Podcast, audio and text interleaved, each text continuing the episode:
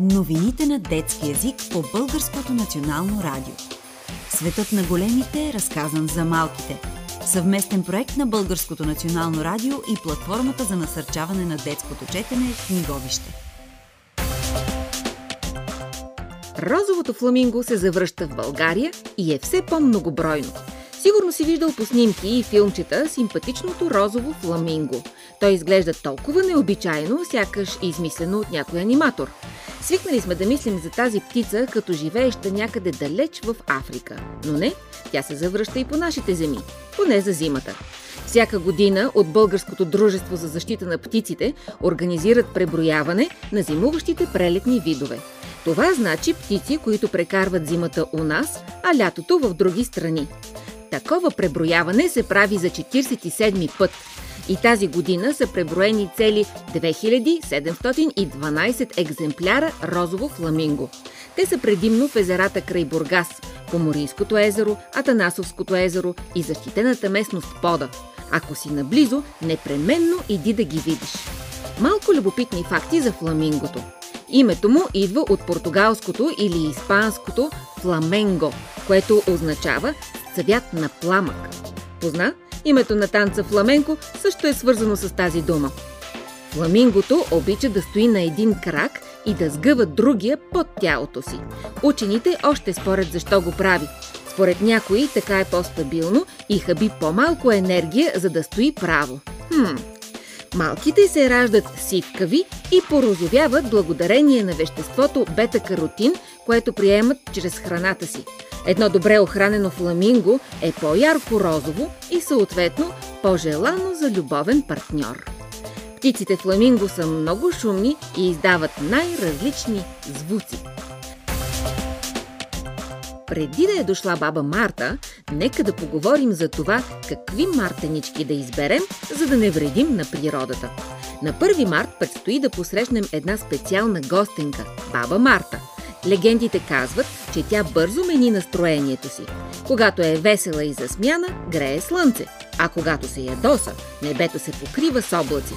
Всъщност баба Марта олицетворява времето и събуждащата се природа през март.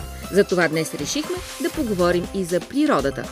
Според обичая, мартеничките се свалят, когато видим цъфнало плодно дръвче или штъркел за първи път през пролетта. Обикновено се връзват на клонче на цъфтящото дърво или се слагат под камък. Някои хора пък хвърлят в реката. В днешно време има един проблем. Повечето мартеници са направени от изкуствени влакна. Тези материали могат да останат здрави десетки години наред. Представете си как клончето през това време расте, а вързаната мартеничка остава. Хлабаво поставените мартеници пък могат да станат капани за малки птички. В реката пък става излишен буклук. За младите дръвчета е особено опасно. Нали клончето, на което сме вързали мартеницата, ще продължи да расте. Тогава мартеницата ще му отеснее като гривничка, която се впива в ръката ти, но дръвчето няма да може да си я махне. Какво правим тогава? Най-напред да се стремим мартеничките да са от естествени материали, например вълна, а не от изкуствени нишки. Има и оригинални мартенички от ръчно правена хартия, в която има вградени семена. След сваляне те могат да се засадят в почвата и от тях да поникнат цветя. А може и сами да измислим някакво решение. Археолози извадиха от потънал кораб подправки на 500 години. През лятото на 1495 г. крал Ханс Датски пътувал за Швеция с великолепния боен кораб Грифон. По това време северните страни Дания, Швеция, Норвегия, Исландия и Финландия били обединени в едно общо кралство под господството на дъчаните. Шведите обаче се бунтували и искали независимост. Крал Ханс се съгласил да преговаря, но решил да им вдъхне страхопочитание с военната мощ, величието и богатството на страната си. Заедно със своите придворни, много благородници и войници, той поел към Швеция с огромния си нов кораб, натоварен не само с уръдие и арбалети, но и с луксозни предмети и скъпи храни. Нещо обаче се объркало. Грифон се запалил и потънал в морето недалеч от шведския бряг. Днес повече от 500 години по-късно археолозите продължават да вадят от останките му множество интересни находки. Неодавна в потъналия кораб бяха намерени 40 различни вида плодове, зеленчуци, подправки, ядки и зърно. От тях учените научават как са живеели и с какво са се хранели северните аристократи от онова време. Оказва се, че те са имали не по-малко изискан вкус от благородниците в континентална Европа. Сред откритията има необичайни подправки от далечни краища на света, вероятно чак от Индонезия. Джинджифил, кръмфил, индийско орехче, черен пипер, копър, синап и кимион. Намерени са и останки от плодове и зеленчуци, като краставици, грозде, малини и боровинки, а също и бадеми и лешници.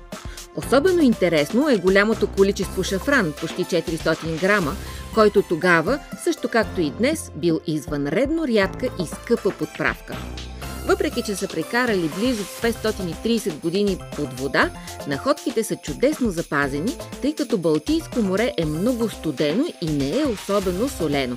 Някои от плодовете все още са цели, долавя се и специфичният аромат на шафрана – Самият кораб също е в изключително добро състояние, въпреки че е направен изцяло от дърво.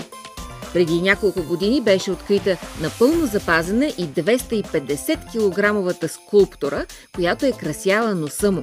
Морско чудовище, отчасти куче, отчасти дракон, слъвски уши и крокодилска уста, в която е стисната човешка фигура. Вероятно това е грифонът, дал името на бойния кораб на дъчаните как един пост в Инстаграм може да означава затвор за руската студентка Олесия. В свободните демократични държави хората могат публично да изразяват мнението си по всички теми.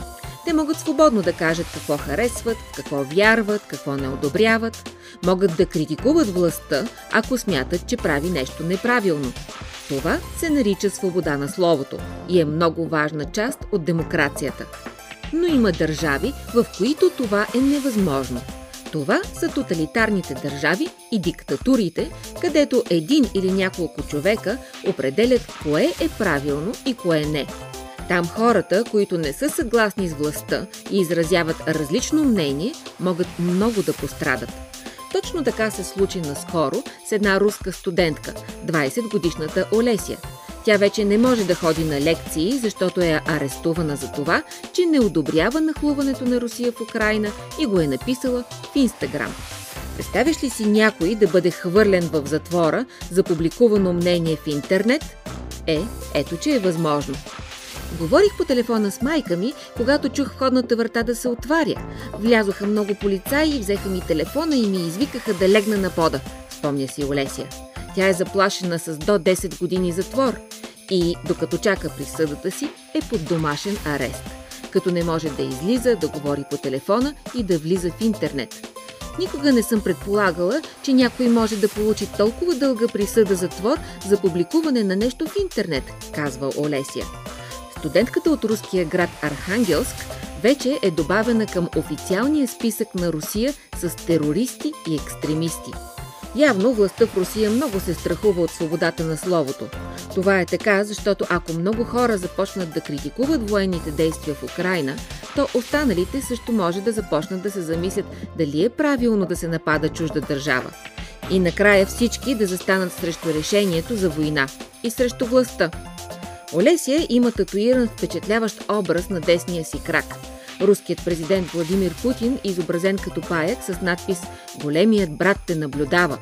Но в случая на Олесия не Биг Брадър я е гледал, а нейните са студенти.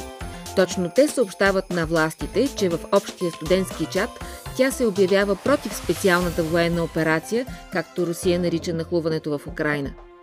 Доносът е дълг на патриота, пише един от нейните са студенти след като президентът Путин призова руската общественост да отдели истинските патриоти от изметта и предателите, както ги нарича той, в цяла Русия има доноси срещу критиците на войната и много хора отиват в затворите. Но дали затворите ще поберат всички, пита Олесия. Да отбележим националния ни празник 3 март, като поговорим за това какво значи да обичаш родината си. Какво значи да обичаш родината си? А какво значи изобщо да обичаш? Помисли си какво те кара да се чувстваш обичан и ще разбереш. Чувстваш се обичан, когато някой иска да бъде с теб. Когато обръща внимание на всичко, което се случва с теб. Ако си паднал, ще те утеши. Ако трябва, ще те превърже. Ще ти помага да имаш приятели, като се отнася с топлота към всички, които се държат добре с теб. Ще се опитва да направи своите приятели и твои и ще се старае да бъде добър човек, така че и на теб да ти е драго да те виждат с него. Ще иска да те познава добре, да говори на твоя език и то както трябва. Ще се вслушва, за да разбере от какво имаш нужда. Ако види, че някъде бъркаш, ще ти каже. Ако някой те обижда, ще те защити. Като види нещо хубаво в теб, ще ти помогне да го развиеш. Обичай родината си така, както искаш да бъдеш обичан. Научи колкото се може повече за нея. Постарай се да говориш и да пишеш добре на български. Как ще разбираш България, ако не знаеш добре езика й? Цени времето, което прекарваш в своята страна. Радвай му се. Когато видиш нещо, което не е хубаво, постарай се да го поправиш или поне да споделиш с други, които могат да помогнат. Хубавите неща пък трябва да се развиват. Помисли какво най-много обичаш в България. Ако е природата, направи нещо за нея, дори да е малко. Засади дръвче, включи се в някое дружество в защита на дивите птици или животни. Със сигурност имаш много идеи. Ако обичаш своя род и неговата история, запиши спомените на своите близки. Нека се запазят във времето. Ако обичаш българската култура, следи я. Опитай се да си изградиш критерии, за да подбираш най-доброто от нея. Всичко разцъфва, когато му се обръща внимание. И просто бъди добър човек. Общувай. Дори когато правиш нещо за някого на другия край на света, примерно на острова в Тихия океан, ти пак помагаш на България. Как ли? Ами, нали този островитянин там ще си каже, този българин е много свестен, помогна ми. Българите са страхотни хора. Днес новините на детски язик за вас подготвиха Зорница Христова, Вера Траянова, Антуанета Баева и Стела Джелепова. Прочете Искра Джанабецка. Още новини на детски язик можете да намерите на сайта Детското БНР, както и в сайта вижте.бг, част от платформата за насърчаване на детското четене книговище.